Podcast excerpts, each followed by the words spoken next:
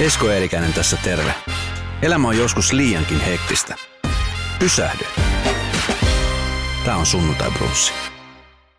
No niin, Sunnuntai Brunssin vieraana Tuomas Kyrö, kirjailija. Mielessä pahoittaja seikkailee Maikkarilla 8.1. alkaen, ja se on tämmöinen kahdeksanosainen sarja, jossa aina eri jaksossa vierailee tunnettuja suomalaisia. Kyllä. Mistä ajatus moiseen? No tässä syksyllä ilmestyi kirja Ennen kaikki oli paremmin, jossa mielensä pahoittaja tutkii tätä pääväitettään, että oliko kaikki ennen paremmin. Vähän ristiin sen kanssa oli tuotantoyhtiön kanssa puhetta, eli Solar Films, joka on tuottanut mielensä pahoittaja elokuvat, että se mielensä pahoittaja voisi toimia myös televisiossa. Siitä on ollut erilaisia virityksiä, että tulisiko joskus komediasarjaa tai matkaohjelmaa. No sitten meillä olikin käsissä tämä ajatus tästä Ennen kaikki oli paremmin. Siitä tulikin semmoinen hauska hybridi, eli meillä on mielikuvitushahmo mielensä pahoittaja ja sen luoja, melkein oikea ihminen, eli Tuomas Kyrö. Ja sitten meillä on oikeat ihmiset, vähän niin kuin reality-tyyppisesti. Eli mielensä pahoittaja lähtee aina, minä lähetän hänet matkalle, kun hänellä on vahva mielipide, että vaikka nyt urheilu, siinä on eri teemoja, urheilu tai koulu tai musiikki, oli ennen paremmin. Sitten mä laitan sen vanhan jäärän liikkeelle, että menen nyt oikeasti katsomaan, että se voi vaan heitellä tuommoisia ajatuksia maailmalle. Niinpä hän sitten vaikka musiikkijaksossa päätyy Rähinä Recordsin studiolle. Toki tapaa myös Katri Helenan. Ja sitten siihen tulee semmoinen ihan hauska kaari, mikä me oikeastaan, kun kuvattiin tätä materiaalia, niin viimeisenä kirjoitettiin mielensä pahoittajan loppuajatelmat siitä, että oliko kaikki ennen paremmin, oliko ehkä osa ennen paremmin, onko sittenkin nykyään asiat paremmin. Tämä on siis loistava idea. No joo, siis kyllähän se, ei se ollut itsestään selvää, että mitä siitä tulee, miten nämä ihmiset, jotka lähti mukaan. Oikeastaan niin kuin mun uranihan on valmis siinä vaiheessa, kun Katri Helena ilmoittaa, että jes, hän on messissä. Okay. Ja sitten mielensä pahoittaja laulaa ja tanssii hänen kanssaan. Mutta tosiaan siinä se aika hyvin on se skaala, että Rähinästä siinä oli Uniikki ja Iso H ja Katri Helena on messissä. Urheilujaksossa on Enni Rukajärvi, joka edustaa uutta urheilijasukupolvea. Ja sitten se jutustelee siinä mielensä pahoittajan kanssa. Tulee niin kuin mieleen, niin kuin koettaisiin selittää isoisälleen, että kyllä tämä on ihan oikea urheilu. Että vaikka me mennään konevoimalla ylös ja painovoimalla alas, niin hänellä sattuu olemaan olympiahopeamitalli. Kyllä. Ja nimenomaan ensimmäisessä jaksossa, 8.1, niin siellä vieraana sitten Iso H, Uniikki ja Katri Helena. Kuinka paha mielensä pahoittaja sä itse oot, Tuomas? Pahoitat sä usein mielessä? No tätähän aina kysytään ja vastaan. Eikö mä ollut nyt eka, joka tätä kysyy? No olit sä eka. Yes. Mä vastaan siihen niin, että kun mä oon hahmoa nyt 10 vuotta pyöritellyt, niin se määrä mielensä pahoittaja minussa vaihtelee keskioluen prosenteista, eli 3.7 tonne niin kuin pirtuun, eli 92. Mutta sitten sen hahmon ytimessä on myös se, että hän ei ole niin kuin pelkästään semmoinen, että valittaa. Hän valittaa aiheesta ja sitten hän tavallaan esittää korjausehdotuksen. Että semmoinen mielensä pahoittaja mä haluaisin olla. Semmoinen suhteellista ja myös, että tässä ajassa on melkeinpä enemmän valittamista tai nillittämistä, joka on minun lempisanani, kuin koskaan. Vaikka sitten taas, kun me katsotaan tosiasioita, niin meillä menee oikeastaan paremmin kuin ikinä aikaisemmin. Niin kuin yhteiskuntana ja taloudellisesti ja turvallisuuden ja koulutuksen ja vaikka minkä kannalta. Niin tätä se mielensä pahoittaja yrittää myös vähän niin kuin ujuttaa Suomen kansalle, koska hänellä on se perspektiivi. Hän on syntynyt 1933. Hänellä lapsuuttaan tuli sellainen pieni asia kuin toinen maailmansota pilaamaan sen lapsuuden. Ja sitten siitä, niin kuin millaisesta maailmasta lähdettiin ja millaisessa maailmassa nyt eletään. Joten tämä pitkä vastaus yksinkertaisen kysymykseen on se, että hän välillä pännii kovasti ja jonain päivinä ei yhtään. Mikä on nyt viimeisen asia, mistä sä oot pahoittanut mielessä? Ihan niin kuin tuoreen asia. Mä nimittäin teen päivittäin, kun mä teen Novan päivää, niin mä aina käsittelen aiheita aika laajalta kulmalta, niin kuin oikeastaan niin kuin politiikasta, rakkauteen ja muuta. Niin, mä huomaan, että suurin osa ihmisistä aina pahoittaa jostain tietystä pikkuseikasta mielensä. Ja niillä on just se ongelma, että ne ei mieti ratkaisua siihen, vaan ne miettii vaan sitä, että kuinka sitä vihaa saisi purettua. Se on väylä, ajoittain se on jopa ehkä vähän surullista, mutta jotenkin sitten huomaa, että no, ehkä sitten se on hyvä väylä niin kuin purkaa sen tällä tavoin, niin, netin kautta. Mä sanoisin, että mun niin kun mielipahoista suurin osa oikeastaan kohdistuu omaan itseeni. tähän suureen epätäydellisyyteen, jonka kanssa mä joudun elämään syntymästäni kuolemaan, että joka ikinen aamu, niin kauan kuin mä muistan ehkä 4-vuotiaasta lähtien, niin aamut ovat yksinkertaisesti hirveitä. Ei vaan niin kuin, kone ei käynnisty. Ja oli ne unet pitkät tai lyhyet, niin se ei niin kuin, muuta sitä tilannetta. Okay. Eka tunti mennään niin semmoisella, että siinä ei pidä olla ketään läheisiä lähellä, koska mä oon ihan toinen ihminen ja urpo ennen kuin mä saan 3 kuppia kahvia. Mutta tässäpä ollaan just sitten siinä kysymyksessä, että mitä sille voisi tehdä sille asialle. Mm. Koska eihän sitä ole missään taivaassa kirjoitettu, että Tuomaksen pitää olla joka aamu kiukkunen. Onko se ruokavalio, liikunta? Pitääkö sitä nettiä niin kuin kahlata vielä 2 yöllä ja sitten saada 3 unta? Ja sitten on nuo pienet asiat, mitkä mainitsit. Se, että ei löydä parkkipaikkaa. Niin. No, sitten voi kysyä, että mennään taas sinne ratkaisupuolelle. Tarviiko sillä auton liikkua Helsingin keskustassa? Eli niin kuin sellainen oma tyhmyys on jotenkin se, joka aina iskee päähän ja tulee semmoinen Homer Simpsonin tau-ääni. Niin kuin, että sä oot niin kuin... Joo, tuttu tunne. Joo. Kyllä.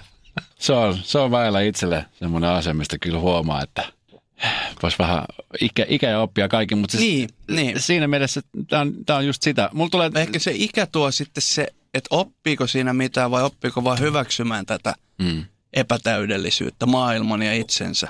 Niin kuin suhtautuu jotenkin seniläisesti ympäröiviin asioihin. Minkäs teet?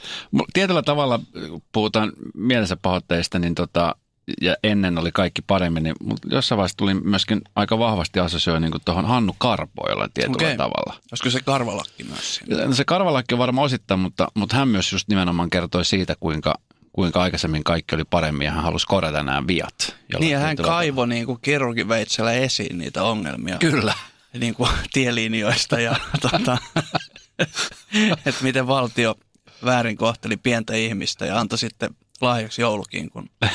Mä en ole sitä suoranaisesti tässä hahmossa ehkä ajatellut, mutta nyt kun sanoit ton, niin voihan sieltä vetää jonkun yhtäläisyyden. Sehän oli valtavan suosittu. Kyllä. Minäkin katsoin sitä Kyllä. pikkupoikana, niin kuin, onko taas käynyt Rauttalammilla tolla tavalla, että voi.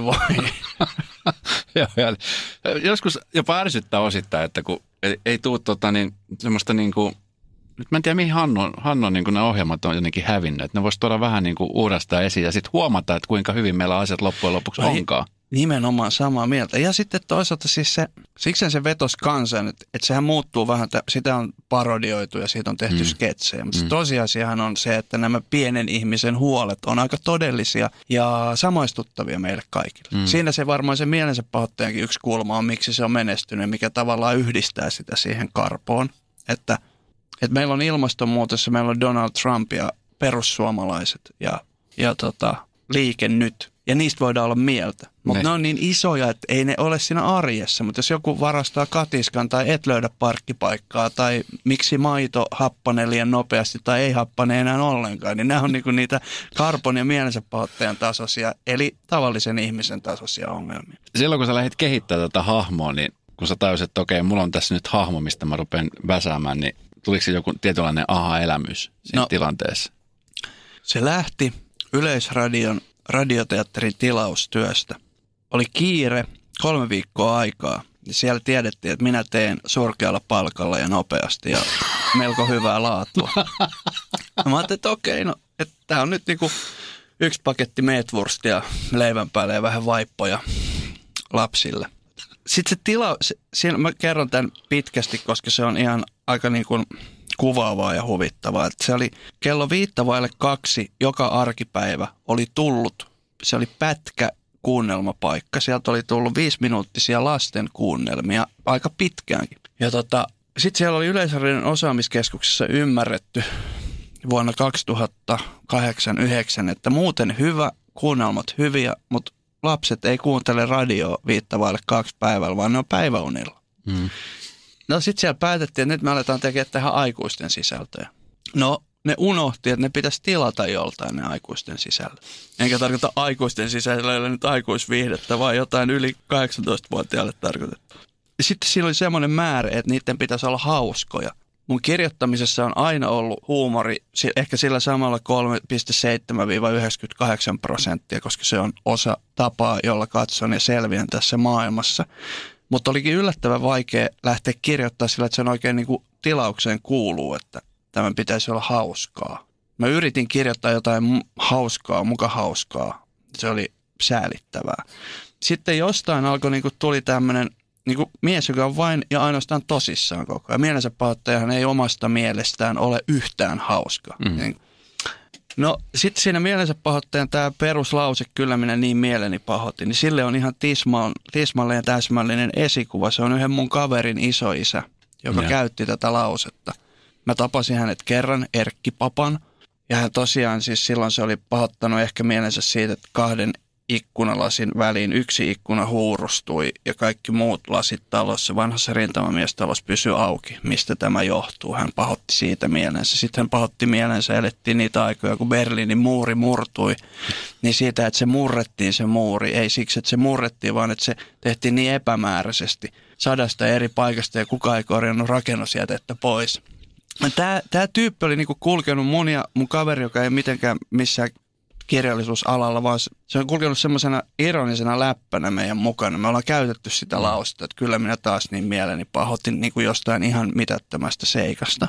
Ja sitten käy niin kuin tässä työssä käy, että yhtäkkiä tommoinen asia, jonka mä en ollut koskaan ajatellut, että se mun kirjoittamisiini tulee. Niin sieltä tulee se yksi lause, siinä on se hahmo valmiina. Sitten mä lisään siihen niin kuin sen syyn, mistä se pahoittaa mielensä. Eka juttu taisi olla katiskavarkaus tosiaan, että mielensä pahoittaja huomaa, että on katiska varastettu. Syksyllä huomaa, kirjoittaa yleisen osastokirjoituksen. Keväällä huomaa, että hän olikin muistanut paikan vaan väärin. Että siellä se on niin kuin rannassa edelleen, mutta muistaa jatkaa, että jos sinä lättähattu olisit päätynyt paikalle, niin varmasti olisit sen varastanut. Eli pidä näppis erossa mun katiskasta. Niin se oli jotenkin siitä ekasta jutusta lähtien oli selvää, että mulle en ajatellut, että siitä, että mä oon 10 vuotta myöhemmin sulle puhumassa siitä hahmosta. En missään tapauksessa. Ja sitten mä sain ne tehtyä 3 viikossa. Siihen tuli jopa semmoinen tekniikka mulle, että jos ei niin kuin millään meinannut keksiä sitä mielipahan aihetta, niin otti jonkun asian, mikä ei varmasti pahoita kenenkään mieltä, kuten veronpalautuksen tai auringonpaiste. Ja kun sen laittaa ekaksi lauseeksi ja sitten pitää 5 minuuttia selvitä siitä jotenkin läpi, niin sitten mulla olikin taas yksi uusi juttu olemassa. Ja niin sitten mä oon tässä käyttänyt, niin kuin, tosiaan onko siinä varmaan on sitä omaa itseä, on kaikessa kirjoittamisessa jonkun verran, mutta sitten on isovanhempia, tämä kaverin isoisä, omat isovanhemmat, jotka olisi viettänyt paljon aikaa, jotka edusti sellaista sukupolvea, mitä mielensä pahoittaja edustaa. Niin kuin, mä oon kutsunut sitä kahvit juodaan kotona -sukupolveksi. Ei pysähdytä mihinkään huoltamolle maksamaan 4 euroa jostain makkiaatosta, kun kahvipaketista saa 100 kuppia. Ei varmaan on. Jos mun lapsilta kysytään, niin saatan olla hieman samanlainen itsekin. Mutta siis tämä on loistava. Jos mä vertailen, niin sä oot vähän niin kuin Sylvester Stallone, joka on keksinyt Rockin. Joo. Se on se hahmo, joka niin kuin elää. Tämä on ehkä hienointa, mitä mulla on sanottu. Tämä on niin kuin elää ja kasvaa ja kasvaa ja kehittyy ja kehittyy. Ja tästä on tullut tämmöinen kulttihahmo, niin kuin Rockistakin. Kyllä. Ja hänhän sen teki myös. Siinä on aika paljon niin kuin häntä itseään siis. Ei nyrkkeilijänä, vaan siinä tarinassa. Kyllä. Hänhän niin kuin eleli New Yorkissa suunnilleen katuojissa ja kirjoitti sen suuren innotuksen vallalla, oliko se 3 yössä sen ekan leffan Käsiksen, josta hän sai Oscarin. Aivan. Ei suostunut millään, että kukaan muu olisi näytellyt sitä pääosaa. Hän oli niinku tuntematon, toinen puoli kasvoista halvaantui. Voisin muuten puhua Sylvester Stallonesta myös tunnin verran, mutta olen iso fani. Niin, mutta tämä niinku osuu kyllä hyvin kohdalleen. Onko sinun aikaisemmin sanottu, että... Ei ole tämmöistä vertausta. Okay. Arvostan. Kun puhutaan kirjallisuudesta, sun vanhemmat ja sun isä on Yleisradioteatterin johtajana aiemmin toiminut, ja sitten sun äiti on kirjailija. Niin oliko tämä nyt ihan selkeää sitten, että sä rupeat kirjasta lähtien sitten miettimään kirjailijan uraa? Ei ollenkaan omasta mielestäni silloin lapsena. Tällaisen näkee vasta niin kuin viiveellä ja jälkikäteen. Et nyt kun katson sinne, niin ne on sellaisia asioita, että kirjat on koko ajan olemassa. Katsottiin ihan yhtä lailla vaikka elokuvia niin kuin äitini kanssa. Muistan lapsuuteni väkevimpänä kokemuksena, kun katsottiin 11 tuuman matkatelevisiosta mustavalkoisesta Seitsemää samuraita, joka oli kyllä mustavalkoinen elokuva. Sekin niin 5 tuntia sitä ja oli väkevästi semmoinen olo, että haluan vähintään vaihto-oppilaksi Japaniin, jos siihen saa miekan matkaa. Mutta mä olisin halunnut olla varmaan ammattijääkiekkoilija pikkupoikana. Ei taidot riittänyt eikä ollut rahaa vehkeisiin. Sitten mä olisin halunnut olla ammattirikollinen, kun mä näin Kummisetä elokuvan. Se oli niinku aivan, niin kuin nuoriso sanoo, yberpäräyttävä, paitsi ei ne enää varmaan silleen sano. Ja mä nyt yritän tässä esittää nuorempaa kuin olen. Se on nykyään lit. Ah, niin onkin. Jaa, lit. Joo. Joo. Sä tiesit. Joo. En itse käytä, mutta tyttäreni, joka 9, hän alkanut käyttää. Just, joo. Jaa, lit. Niin sitten mulla oli koulussa lempiaine oli enemmänkin historia kuin äidinkieli. Mä en lukenut mitenkään valtavasti. Joskus lukion loppupuolella löytyi niinku kaunokirjallisuus. Yliopistosta mulla on 1 opintoviikko olemassa. Teatteritiedettä pyrin ja pääsin lukemaan. Ja totesin niinku ekalla luennolla, että mä haluan kirjoittaa niitä näytelmiä. Mä en halua analysoida niitä näytelmiä. Ehkä siinä taas pahoitin niinku mieleni, että miten tyhmä voi olla, että käyttää elämästä 2 vuotta siihen, että lukee pääsykokeisiin, sitten pääsee ja sitten ei niinku, vähän niin kuin salaa hyppää sieltä pois ja alkaa salaa kirjoittelemaan esikoisromaaniaan. Ja siitä on jo yli 15 vuotta ja 17 vuotta on esikoiskirjasta. Nythän on niinku kirjoittajille hyvällä tavalla paljon enemmänkin vaihtoehtoja. Että vaikkapa TV-komedian kirjoittaminen työllistää ihmisiä. Ne saa ihan oikeasti kuukausipalkkaa siitä. Mä luulen, että aika moni semmoinen, joka olisi tehnyt romaanin silloin 17 vuotta sitten, niin se löytyykin nyt jonkun tuotantoyhtiön palkkalistoilta käsikirjoittajana. Missä ei ole siis mitään vikaa. Mä olisin varmaan itse päätynyt semmoiseen hommaan, mutta kun ei sitä ollut sitä vaihtoehtoa. Spede teki kaiken itse Veskon kanssa. Niin kuin Erisjärven datsalla. Jalasta kiinni nyt. Just näin. Mutta mitä silloin, kun se esikois teos tuli, niin mikä se fiilis oli, kun se oli siinä sun valmiina kädessä? Se oli jo painettu ja... Silloin ei ollut niin kovaa fiilistä. Kovin fiilis oli, kun mä sain siitä kustannussopimuksen noin vuotta ennen kuin se ilmestyi. WSOY sijaitsi silloin vielä klassisella paikallaan Boulevardi 10 vai 12. Siellä, missä Samu Haaber nykyään asuu. Onko noin? Suurin piirtein. Niin sinne tehtiin just niihin... Joo, niille kulmille. Niihin. Samu Haaberin fanilla siinä on turha haaveilla, siellä on aikamoiset portit edessä. Kyllä. Mutta siinä kadulla voi päivystää. Onkohan siellä vielä se sama ovi, kun siinähän on semmoinen ongelma, että Suomessahan ovet avautuu... Vetämällä. Joo. Joo. Ja siellä se aukesi työntämällä. On semmoinen legenda, että Veijo Meri...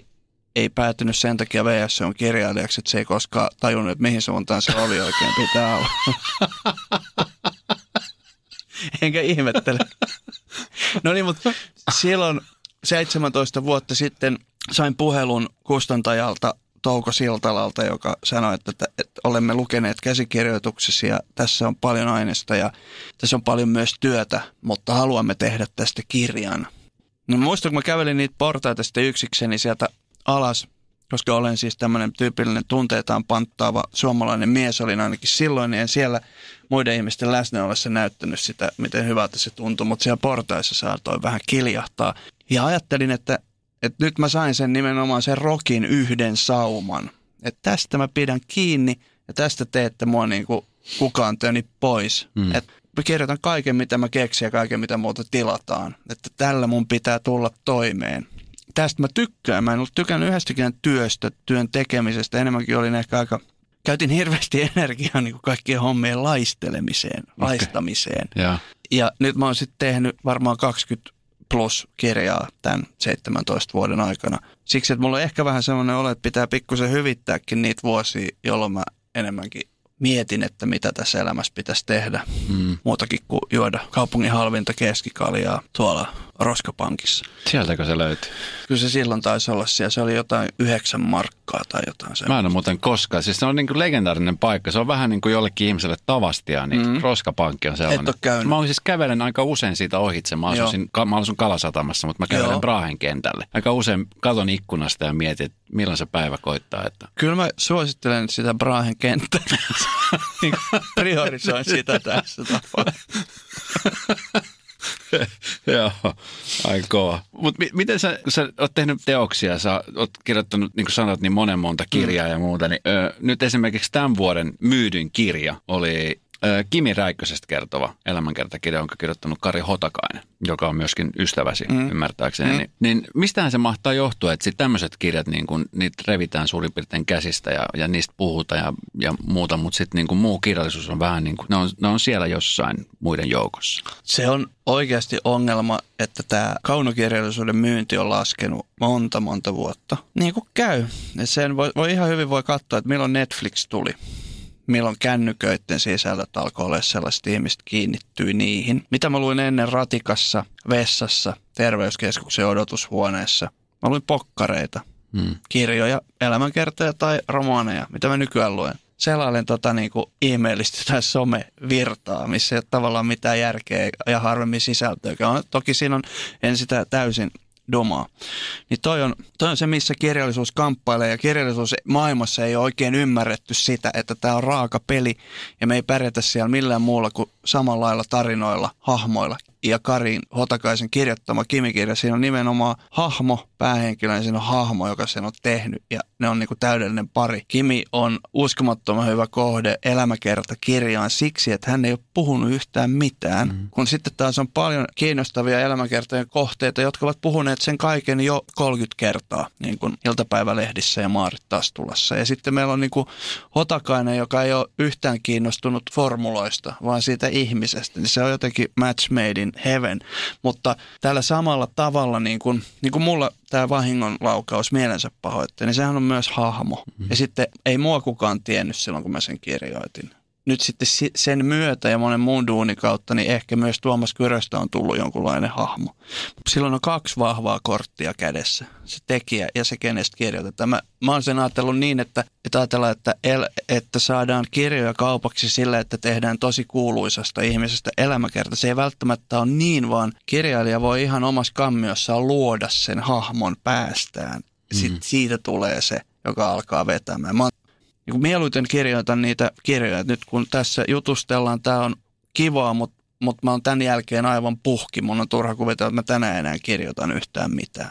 Mutta silloin kun mulla on vain kirjoittamispäivä, niin mä voin tehdä sitä 12 tuntia eikä hengästytä hetkeäkään. Pyörittelet sä koko aika ajatuksia päässä siitä, että mikä voi olla seuraava prokkis? Onko sun toimintatapa sellainen, että sulla on paljon juttuja ja aiheita, minkä sä jaottelet, vai miten tuommoinen yleensä prosessi lähtee liikenteelle? Aika sillä lailla koetan luomuna mennä, että kaikki se, minkä elää, niin se onkin käyttökelpoista materiaalia. Mä en tee mitään muistiinpanoja, mä en tietoisesti halua varastaa kenenkään elämää millään tavalla, mutta sitten ne tulee just tälleen näin, että se onkin kaverin isoisän yksi lause, jolla ei ole enää mitään tekemistä sen kaverin isoisän kanssa, mutta se antoi sen lauseen. Ja nyt se on tämmöinen kokonaistaideteos. Niin kuin mieluummin vaan jotenkin havainnoi, ja sitten mä luotan siihen, että on semmoinen sihti päässä, että sinne jää ne olennaiset asiat. Ja on mulla monta juttua, mitä mä oon ajatellut varmaan jo 15 vuotta sitten, että siitä ja siitä mä haluan kirjoittaa. En ole edelleenkään kirjoittanut. Saatan kirjoittaa 3 vuoden päästä. Saattaa olla, etten kirjoita ikinä. Että mitään ihan valtavan pitkiä suunnitelmia mulla ei ole. Sen mä tiedän, että Mielensä pahoittaja jatkuu ainakin 2 kirjan verran. Mutta sitten sen kanssa kilpailee 2-3 projektia, joista en viitsi vielä huudella, kun en osaa niistä vielä sanoa. Luuletko, että jossain vaiheessa tulee sellainen tilanne, koko aika editään erilaisia tapoja tuoda teoksia esiin, niin nythän olisi tosi voimakkaasti myöskin se, että pystyy kuuntelemaan kirjoja. Äänikirjat on tehnyt vahvasti. Mä jopa väillä vähän harmittaa se, että mä oon nyt siinä iässä, mä oon sua vuotta vanhempi. Mä tarvin lukulasit. Joo, ja sama. Mä oon huomannut sen, että nyt joutuu vähän pitää kauempaa, mutta sitten kun mä teen pitkiä lenkkejä, niin mä laitan korvakuulokkeet ja mä kuuntelen kirjoja, niin että jossain vaiheessa sitten se kirjoittaminen menee sillä, että sä kirjoitat kirjan, jonka sä myöskin luet heti ja sitten tavallaan sitä kautta niitä kirjoja myydään äänikirjoina. Joo, kyllä nämähän oli tossa semmoinen jäärä, että en koskaan ala, vielä 3 vuotta sitten, etten ala lukea sähköisesti enkä kuuntelemaan. Niin nyt varmaan viimeiset 10 kirjaa, mitkä mä oon lukenut, eli kuunnellut, niin niistä 7 mä oon kuunnellut ja 3 lukenut. Että se on tullut nämä, miskä niitä sanotaan, streaming-palvelut, BookBeat ja Storytel ja tämmöiset, joissa maksetaan kuukausimaksu. No se menee just siihen Netflix-maailmaan. Niin mitähän mä kuuntelin? Mä kuuntelin jonkun thai-boksaajan elämäkerran, ja sitten mä kuuntelin Johnny Cashin lukeman Uuden testamentin englanniksi. Mikä on aika kuvaavaa, että niin tämmöisellä skaalalla sieltä jo löytyy tavaraa. Ja se Uusi testamentti, kun mä tarvitsin sen niin kuin taustaksi ymmärtääkseni jotain asioita, ja ihan kuului mun mielestä yleissivistykseen. Mä olin aloittanut sen lukemisen varmaan niin kuin 10 kertaa. En vaan päässyt eteenpäin. Sitten mä katson sieltä BookBeatista, että löytyykö täältä tällä hakusanalla. Niin tulee ekana, että Johnny Cash reads New Testament. Selvä. Olen suuri Johnny Cash-fani. Hänellä on pikkusen vakuuttava ääni. Kyllä. Ja 16 tuntia se kesti lenkillä, autossa. Ja nyt mä voin sanoa, että mä oon lukenut Uuden testamentin. Ja toihan tulee varmaan muuttaa myös niin kuin sitä, että nythän se on tätä nimenomaan siis sitä, että se on yksi ensimmäisiä kirjoja, joka on jäljellä, on se Uusi testamentti. Ei sitä ole silloin kirjoitettu. Itse asiassa onhan se kirjoitettu kuunneltavaksi, koska ei ihmiset osannut silloin lukea. Se on, niin kuin, se on kulkenut suullisena ennen kuin se on kirjattu ylös. Niin se saattoi olla, toi painettu kirja saattoi olla ihan vain joku evoluution yksi vaihe tässä näin. Mm. Että on ihan mielenkiintoista, mitä kirjallisuus on 10 vuoden päästä. Ja sillai, vähän niin kuin etiäinen tästä asiastahan oli toi Mielensä pahoittajan breikkaaminen, koska se oli kuunnelma. Ne oli 5-minuuttisia, ne oli niin kuin lyhimmillään sen punk-biisin mittaisia. Antti Litja luki ne, siinä oli oikea lukija, kuulijat. Mä aloin saamaan niistä nimittäin palautetta paljon enemmän kuin koko sitä edeltäneeltä 10 vuotta kestäneeltä kirjailijauraltani. Ja ihmiset niin kuin kiinnitti huomioon näyttelijään Antti Litjaan, että mahtavaa. Sama kokemus kuin mulla, että jo, että Litja oli tuttu 70-luvun leffoista ja Turun Sinapin mainoksesta. Ja ne oli niin kuin helposti lähestyttäviä ja kuunneltuja. No ei silloin 10 vuotta sitten tiedetty, että tämmöinen äänikirja toki oli, mutta että ne mahtuukin tuohon puhelimeen kaikki. Sitä ennen äänikirja oli semmoinen CD-kotelo, missä oli 19 levyä ja sitten sieltä hävisi numero 17. Ne. Katosi jonnekin. Eikä tästä hirveän pitkä aika. Mä muistan joskus, mä olin tässä, vähän tästä aikaa, kun oli jossain etelän matkalla ja muista, että oli jotenkin hienoa, että kun se oli ihmisellä oli iPadissa niin kuin kirjat, mistä ne luki. Joo, ja se oli jo niin kuin teknologisesti ajateltu, että vitsi miten hienoa. Ja sitten tuli tämä, mutta onko semmoista pelkoa olemassa, kun nykyäänhän tämä kieli muokkaantuu koko aika. Mm. Ja nyt huomaa esimerkiksi, kun nuoret tekee YouTubea ja tekee sisältöä tuonne someen ja muuta, niin tämä sanat lyhenee ja tulee uusia sanoja tilalle. Että tämä kieli tulee muuttumaan, kun tulee näitä nuoria uusia kirjoittajia. Ja sitten se, että kun näitä kuunnellaan näitä kirjoja, niin että alkaako toi niin kuin lukutaito vähän niin kuin kärsimään semmoista pientä fiilua? Ihan mahdollista. Sitten voidaan kysyä, että mikä edellä me niin kuin mennään tässä maailmassa? Onko tärkeämpää täysin puhdas oikeakielisyys, jolla ei ole enää tekemistä puhutun kielen kanssa, vai onko kommunikointi ehkä tärkeämpää? Mm. Onko tärkeämpää lukea jumalattomasti kirjoja vai osata tulla toimeen jumalattoman monen ihmisen kanssa? Ei nämä ole mitään keskenään kilpailevia asioita, mutta mua välillä niin kuin pahoita mieleni tai hiertää kirjailijana se, että me vähän niin kuin tykätään tehdä liian iso numero, koska tämä on meidän ammatti. Että sitten niin kuin auton asentaja ei osaa tehdä yhdyssanaa oikein. Niin ei sen auton asentajan ammatissa ei ole mitään väliä sillä, että hän kirjoittaa auton asentaja erikseen. Mm. Hän voi olla niin kuin maailman paras jätkä ja ilman hänen taitoja, niin mun Volvo ei liikkuisi metriäkään. niin kuin, että en aina pysy itsekään perässä nuorison kielessä. En ymmärrä kaikkea, mitä lapseni puhuu, mutta tämä on tapahtunut varmaan 4000 vuotta. Aina seuraavan edellisen sukupolven mielestä, tässä suunnilleen mun iässä kuoltiin vielä niin kuin 150 vuotta sitten, sä olit vanha, kun sä olit 44-vuotias. Nyt on niin kuin hyvä, kun teini-ikäinen. Me tullaan elää 120-vuotiaaksi, jos joku maksaa meidän eläkkeet, tai osataan tehdä vielä freelance-verokorttia hakea verotoimistosta. Toiminimellä ei kannata kyllä verottaja muistaa aika napakasti kyllä jossain vaiheessa. Niin että mun tehtävä kirjailijana ei ole itkeä sitä, että miksi te ette osaatte nuoret lukea. Mun pitää kirjoittaa kirjoja, joita ne haluaa lukea, ja siellä pitää olla sellaista kieltä, joka on hyvin kirjoitettua kieltä. Mm. Sitten taas kirjallisuudessa ei pitäisi myöskään hirttäytyä siihen, että kuinka jotenkin oikein joku on kirjoitettu. Mä oon niin kuin kaivannut jo pidempään, että tulisi maahanmuuttajien kirjoittamaa kaunokirjallisuutta alettaisiin julkaisemaan. Ja se pitäisi niin kuin silloin jättää se tila, että se kielen ideahan voi olla se, että sä oot niin kuin ihan kaksikielinen sillä, että ei vielä kulje kunnolla suomi ja alkaa unohtua vaikka edellinen kieli.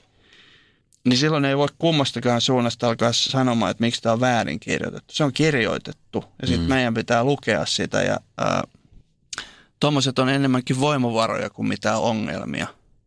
Mikään ei ärsytä teinipoikaa yhtä paljon kuin se, että koko ajan niin valitetaan, että kun pojatkaan ei lue. No, mä ainakin ajattelen sen niin, että mä teen kaikkeni, että ne lukee. Mm. Se on mun homma ja eikä itkeä siitä asiasta. Usein Suomessa, kun ollaan urheiluhullu maa, oikeastaan kauttaaltaan joka puolella on urheiluhulluja, mutta Suomessa puhutaan aina jääkiekosta ja puhutaan siitä uudesta aallosta ja nyt puhutaan Patrik Laineesta ja Pulyjärvestä ja Rantasesta. Että nyt on kova ketju. Vähän aikaisesti oli just lehdessä, että nyt me saataisiin niinku sellainen kolmikenttäinen joukkue sinne. Niin mitäs niinku kirjallisuuden puolesta? Onko semmoisia nuorisokykyjä sieltä nousemassa kirjoittajina esiin? On. Nuoria. Kirjallisuus on siis semmoinen, mua kutsuttiin nuoreksi kirjailijaksi ehkä 42-vuotiaaksi asti. Mulla oli jo harmaata ohimoilla. Aleksis Kivi oli 38, kun se kuoli.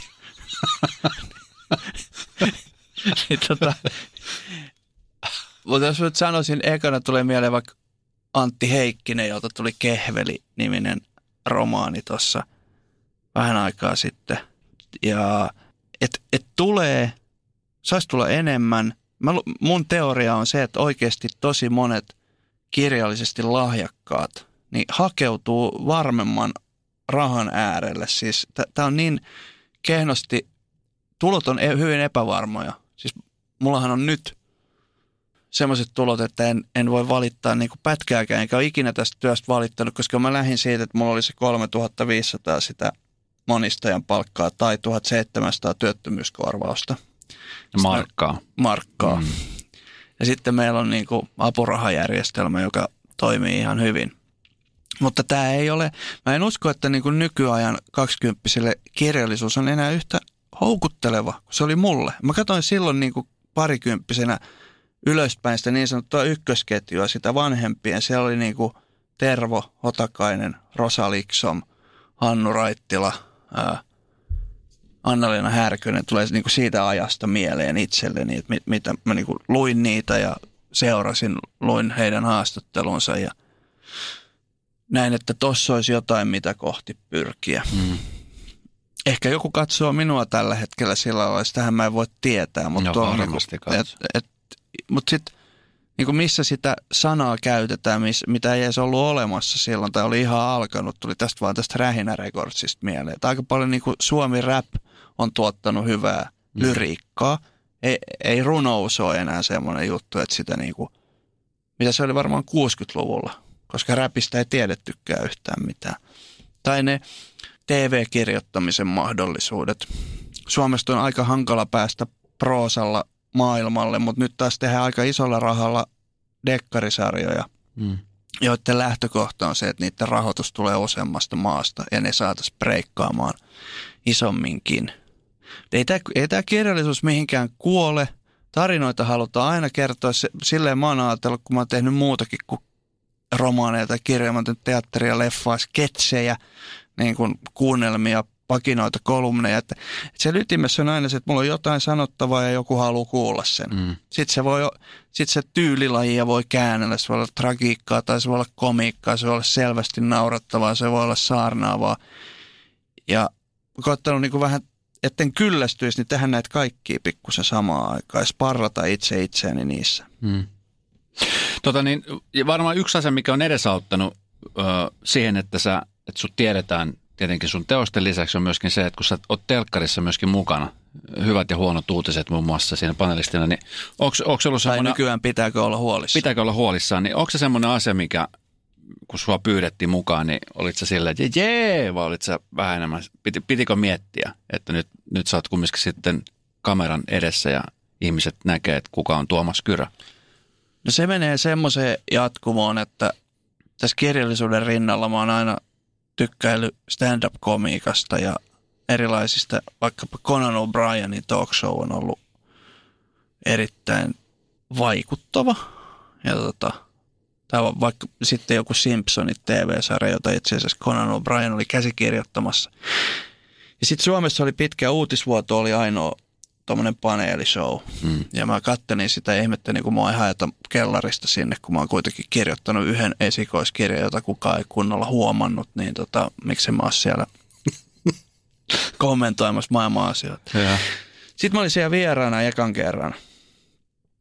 Ja menin sinne takki auki ja olin sen nauhoituksen läpi ja tajusin, että mä en varmaan sanonut mitään. Jos mä sanoin, niin kukaan ei nauranut. Ymmärsin, että ihan samalla lailla tässä pitää tehdä niin kuin helvetisti töitä. Mm. Tajuta tämä niin kuin missä ollaan. Sitten tuli monta vuotta myöhemmin tuli toi hyvät. Mä olin siinä aluksi siinä hyvissä ja huonoissa uutisissa, joka oli Henkka Hyppönen oli silloin juontamassa tai siis vetämässä sitä ohjelmaa. Ja me tehtiin siitä pilottinauhoitus. Aika lailla meitä oli siis silloin Mikko Kuustonen, Pirjo Heikkilä, minä, Miika Nousiainen ja Henkka ekalla kaudella. Niin se toimi niin hyvin. Jännitti pirusti, koska mä tiesin, että mä pystyn kirjoittamaan itselleni, niin kuin, koska se, joudun nyt paljastamaan, että ne ei ole niin kuin ihan niin kuin improvisoimalla vedettyjä, että me tiedetään, mistä me puhutaan. Ja mä tarvin aina, vaikka mä alkaisin puhua muuta, niin mulla pitää paperilla olla jotain, koska muuten tuntuu, että mä oon vain kuilun äärellä. Mutta sitten siellä oli tämmöisiä pitkän ajan ammattilaisia, kuten Henkka ja Mikko, jotka loi semmoisen turvallisen, minulle niin turvallisen tilan siihen, että se oli niinku hämmentävää. Se bändi alkoikin toimimaan. Siinä ei kilpailtu niin, että kuka heittää hauskimman jutun, vaan yksi heittää syötön ja sen ottaa toinen ja sitten joku ehkä vetää ilmaveivillä sen niinku maaliin. Ja nyt on sitten, pitääkö olla huolissaan, missä on Miika ja Kari.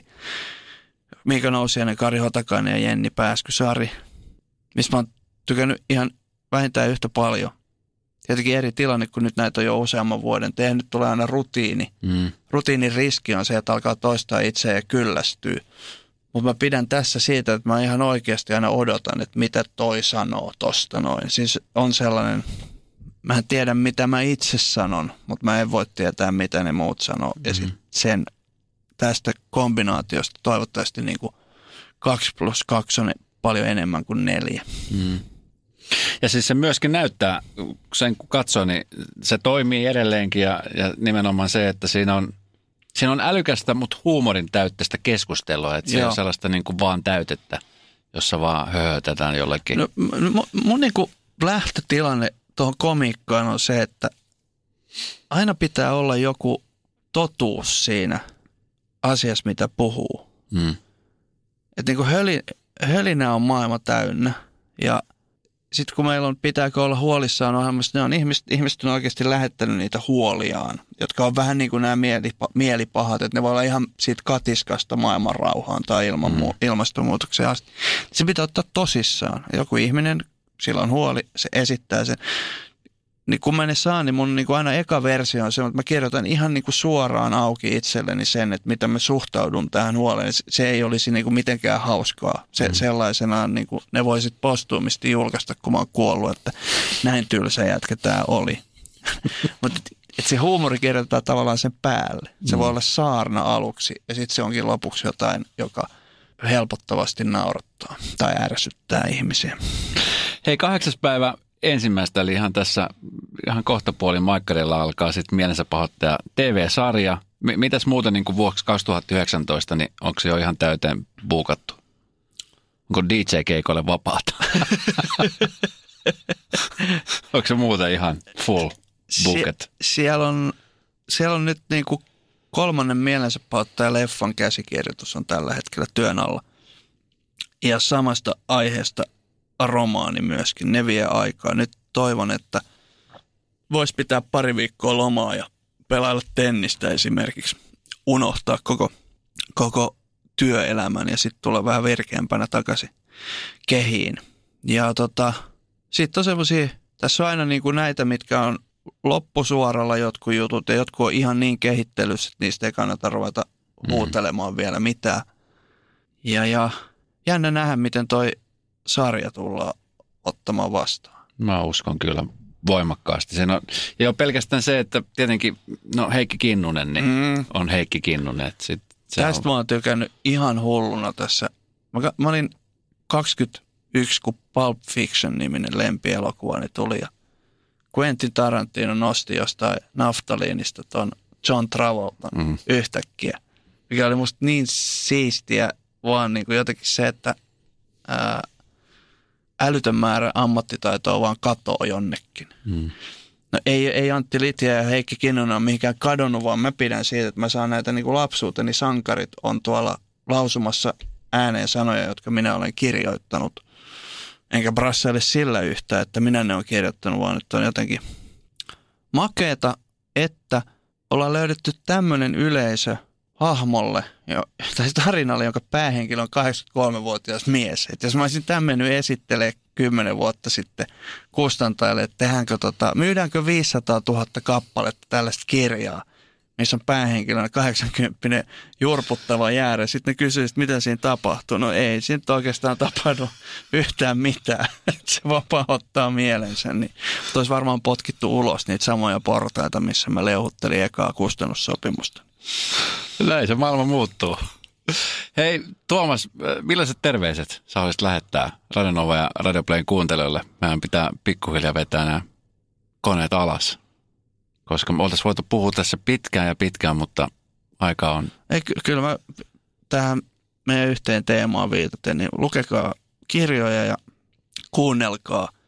Testatkaa, millaista on kuunnella niitä. Ja sitten nuoriso-osasto, niin alkakaa kirjoittaa niitä kirjoja. Yllättäkää meidät. Mahtavaa. Kiitos.